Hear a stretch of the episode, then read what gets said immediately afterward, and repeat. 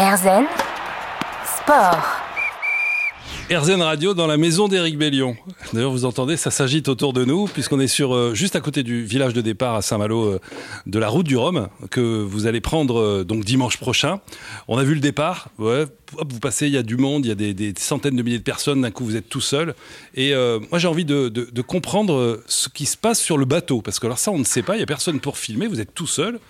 Euh, c'est pas le vent des globes, c'est-à-dire vous vous installez pas pour plusieurs mois. Là, ça va assez vite quand même. Hein, pour ceux qui ont traversé l'Atlantique avec des bateaux de croisière euh, qui ont mis euh, plusieurs semaines, là, vous, vous, partez comme un TGV en fait. Hein. Mais du coup, vous vous occupez beaucoup de votre bateau, j'imagine. Ah ben c'est ouais, c'est ça, c'est un, c'est un run, hein, c'est, c'est un, c'est un sprint quoi, on va dire. Donc, et puis les, les, les, premiers jours sont vraiment très importants.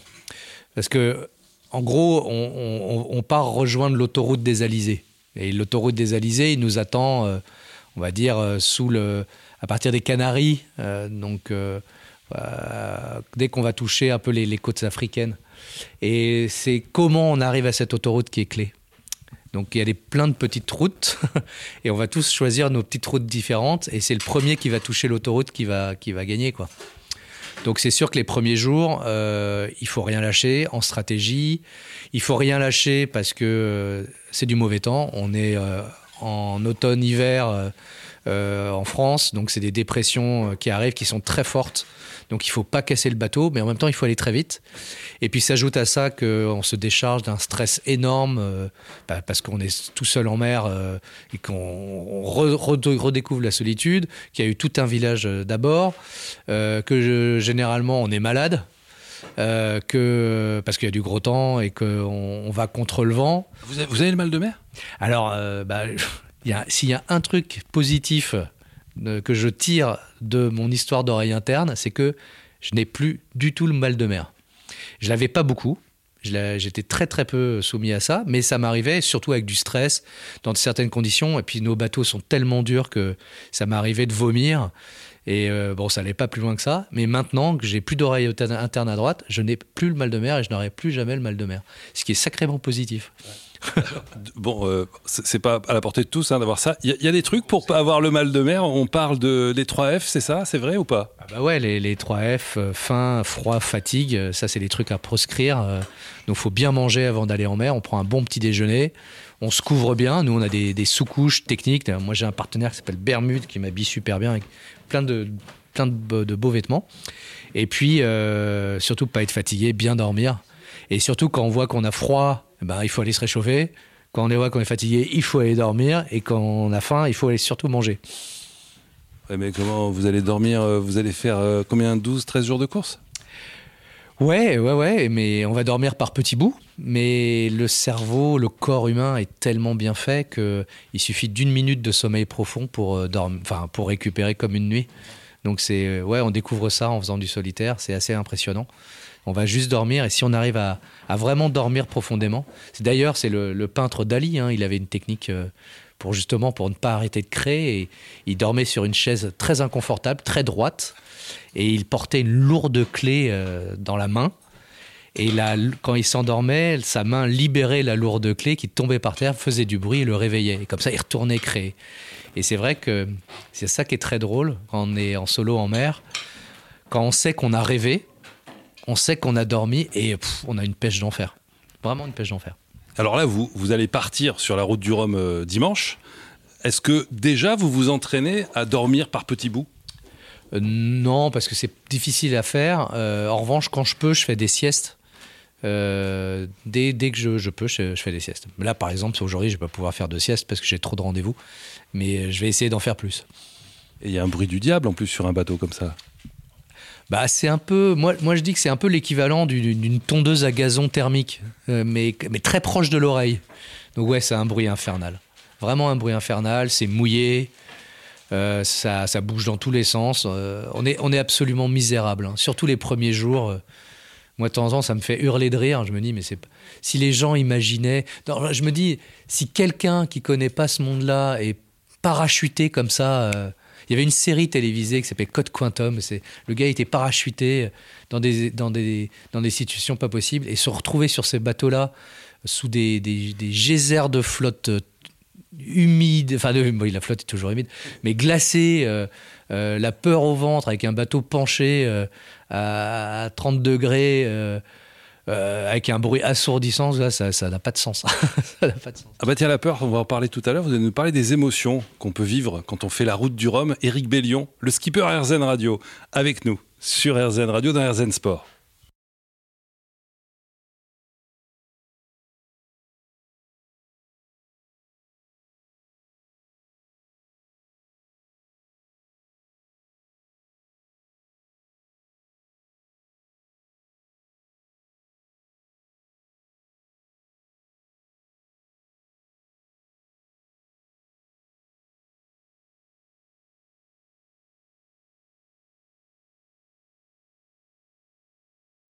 RZN Sport.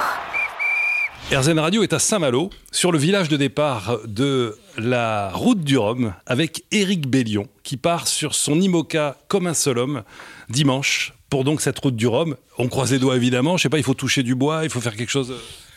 Voilà, tu fais ce que tu veux.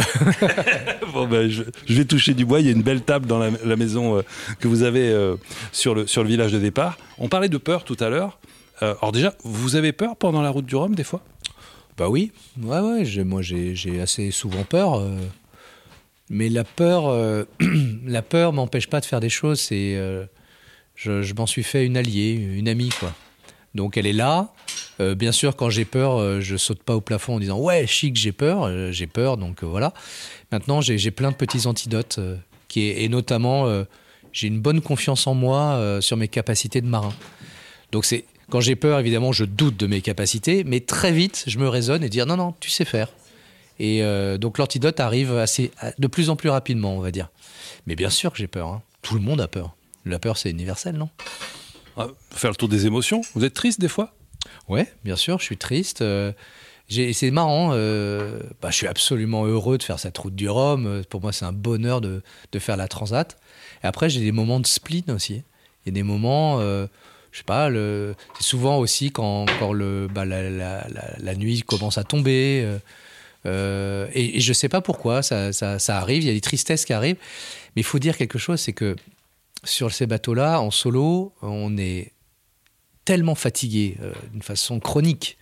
On, est, on se sent tellement petit qu'en fait, toutes les, petites émotions qui sont étouffées quelque part à terre parce qu'on est sollicité par plein, plein de choses, bah, en mer, en fait, elles ont libre expression, et on, leur laisse libre cours, et elles sont amplifiées par notre vulnérabilité par rapport à la nature et notre solitude, et la fatigue. Donc, euh, ouais, la tristesse, je la ressens vraiment fort. Alors, de temps en temps, je me mets de la musique aussi pour me dire, bah, cette tristesse, euh, j'ai envie de l'accueillir, elle est chouette. Euh. puis j'aime bien me faire un peu pleurer sur, de la musique country, quoi. Je mets Tons Vincent je vais, je et puis voilà, et puis, et puis après ça, ça passe. Et voilà, mais c'est sûr, je pense à, ma famille. Euh, mais bon, ça passe assez vite. C'est une émotion que j'accueille, quoi. Alors une autre émotion, la colère. Qu'est-ce qui peut vous mettre en colère sur euh, sur euh, une route du Rhum? Oh, Il y a plein de choses qui peuvent me mettre en colère. une manœuvre ratée ou quelque chose que j'ai pas fait à temps quelque chose que j'ai laissé. Euh, on peut pas procrastiner. Hein. je crois que c'était une émotion, euh, une émotion salée. On peut pas procrastiner sur nos bateaux. Euh. il faut être toujours, faut être toujours au taquet pour pour réparer les choses. On peut rien laisser traîner. Mais de temps en temps, ben, on est un peu feignant. on est on est humain en fait, hein.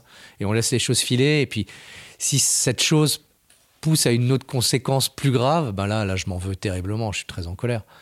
Et puis, quand je vois que je me bats et que que le bateau en face va plus vite que moi, bah, ça me met aussi en colère. Mais c'est un carburant. c'est un carburant. Après, j'essaie de relativiser aussi, mais pareil, c'est des émotions qui arrivent, qui repartent. Et quand on fait la route du Rhum, est-ce qu'on peut éclater des rires ah bah, Tout seul Bien sûr, mais moi ça m'arrive tout le temps. Ah oui, j'éclate de rire. Bah, justement, quand je me sens absolument misérable, et je me dis, mais qu'est-ce que tu fous là et, je me dis, mais quel abruti tu es Et j'éclate de rire, mais c'est pas possible de se mettre dans des situations pareilles. Et puis, euh, ouais, mais je peux rire. Pareil, on est tellement, on est, on est tellement sensible sur un bateau. Euh, je peux rire parce qu'il y a un oiseau qui est venu me voir de, près euh, ou qui se pose sur le bateau et puis il a une drôle de tête et ça me fait rire. Puis je peux rire aussi, temps, on parle avec les autres skippers, hein, et puis on se raconte nos histoires, et puis on se raconte combien on est misérable, et ça nous fait rire aussi. Ouais, y a plein ouais on rit beaucoup. Ouais. Éric Bellion euh, qui part sur euh, la route du Rhum dimanche prochain avec euh, bah, ce, skipper qui vous donne rendez-vous chaque jour hein, sur RZN Radio. Je vous rappelle les horaires 7h30, 10h30 et 18h30 pour écouter la réaction à un mot que, que RZN Radio vous propose. On se retrouve dans un instant pour euh, euh, bah, parler un petit peu philosophie. Tiens, je sais que vous aimez ça. À tout de suite. RZN Sport. La philosophie sur la route du Rhum, est-ce qu'il y en a? Bah, C'est une question qu'on va poser puisqu'on est à Saint-Malo sur le village de départ de cette route du Rhum avec euh, le skipper RZN Radio, Eric Bellion. Euh, la philosophie, c'est c'est quoi? Bah, C'est euh, le sens de la vie. Est-ce que pour vous, ça, le sens de la vie change quand on fait ce genre d'épreuve? Oh là là, la question. euh, la question. Alors, déjà, le- la question de quel est le sens de la vie? Moi, j'en sais rien. Le sens de la vie. Est-ce qu'il y a des choses qui deviennent plus évidentes que d'autres? Parce qu'on est loin du monde, justement Est-ce que, le fait d'être noyé dans les, centaines de milliers de personnes qu'il y a en ce moment sur le quai de Saint-Malo, euh, et de partir et de se retrouver tout seul, loin de tout ça, permet de, révéler quelque chose? Moi, je suis accro à la mer et les bateaux aussi parce que ça simplifie la vie. Parce que tout d'un coup, pendant là 15 jours, 3 mois pendant le Vendée Globe, euh, euh, la vie d'une simplicité euh, extraordinaire. Il y a l'océan, mon bateau et moi. C'est tout. Donc à la fois c'est très complexe parce que le bateau est très complexe, parce que l'océan aussi est complexe à lire, le- les, nuages sont complexes à lire, et moi aussi je suis complexe aussi. Maintenant, ces trois paramètres, euh, trouver l'équation euh, dans ces trois paramètres, c'est facile.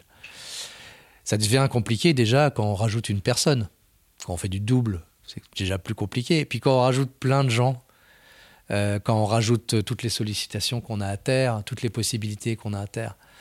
Euh, donc euh, ouais, la vie est beaucoup plus simple. Donc ce que j'en retire moi après ces navigations, je ne sais pas si c'est sur le sens de la vie. Peut-être que peut-être que j'ai envie de la simplifier et et, et- peut-être pas parce que aussi j'aime sa complexité. En fait, moi j'aime bien les deux. J'aime bien sortir de cette simplicité de la mer et de rejoindre la complexité de la terre, créer des choses. Il y a tellement de possibilités à terre, c'est génial. Voilà, moi j'aime bien, j'aime bien associer les deux. Après, est-ce que ça me fait progresser en, en, philosophie? Je sais pas. Ce que je sais, c'est que la mer, comme la montagne ou le désert, elle, ça a une vertu pour euh, l'être humain, c'est que ça le remet à sa place. Et, euh, et ça, ça fait du bien d'être remis à sa place. On n'est rien. On n'est absolument rien. Et le fait de savoir ça, ça aussi, ça, ça, ça nettoie la tête. Euh, et, voilà, pour moi, l'océan, c'est un, maître. Moi, je suis le petit disciple qui essaie de vivre, euh, qui essaie d'apprendre des choses. L'océan me fait apprendre énormément de choses sur moi. Et après, la première chose, c'est l'humilité. Il me donne ou pas le passage. Et je prends ce qu'il me donne. Alors vous parlez du petit Eric euh, qui était à Versailles. Euh, il est en nous toujours, notre enfant. euh, je sais pas, vous, le fréquentez régulièrement euh, quand vous êtes en mer, vous vous dites, Oh, regarde quand même. Oh bah, moi, j'ai une chanson de Dylan que j'adore, c'est Forever Young. Je me repasse souvent. Et cette chanson, elle dit tout c'est qu'il faut garder ça, quoi. Coûte que coûte, rester toujours jeune. Et donc, le petit garçon, euh, bah, évidemment qu'il est là, parce que je sais pas si un Eric Bellion adulte, il ferait du bateau à voile. c'est un truc de gamin, non? C'est un truc de gamin, mais quand même qui va, qui va super vite. Vous allez mettre combien de temps pour, euh, pour faire cette euh, traversée de Saint-Malo jusqu'à Pointe-à-Pitre, la route du Rhum? Je vais mettre 15 jours, peut-être un peu moins. C'est en gros, c'est ça. Je, je pars avec deux semaines de vivre. Donc euh, voilà. Le record en IMOCA, il est de 12 jours, mais généralement, c'était plus 14 jours. Donc on verra en fonction de la météo. On peut avoir une météo euh, très compliquée euh, qui vont nous faire mettre peut-être 16, 17 jours. Et puis une météo très simple qui va peut-être nous emmener à 12 jours, on ne sait pas. Bah, vous nous emmènerez sur, euh, sur votre bateau, puisque euh, régulièrement, vous avez un, un système qui fait que vous pouvez nous envoyer euh, des émotions salées. hein. C'est un rendez-vous qu'on a sur RZN Radio. On va faire un test, on va essayer de le faire en direct sur votre bateau quand, vous, quand vous serez en course, mais on sait très bien que vous, vous, serez, vous serez super occupé. Et, et comme ça, on pourra, on pourra suivre un petit peu. Mais on va continuer à vous suivre jusqu'à la fin de cette heure pour parler de, de, bah, de, ce, que vous, de ce que vous allez faire là dans les, dans les jours qui viennent. Sur euh, Saint-Malo. La route du Rhum va partir dimanche prochain. et Éric Bellion sera à bord de son IMOCA parmi les 130 autres navires.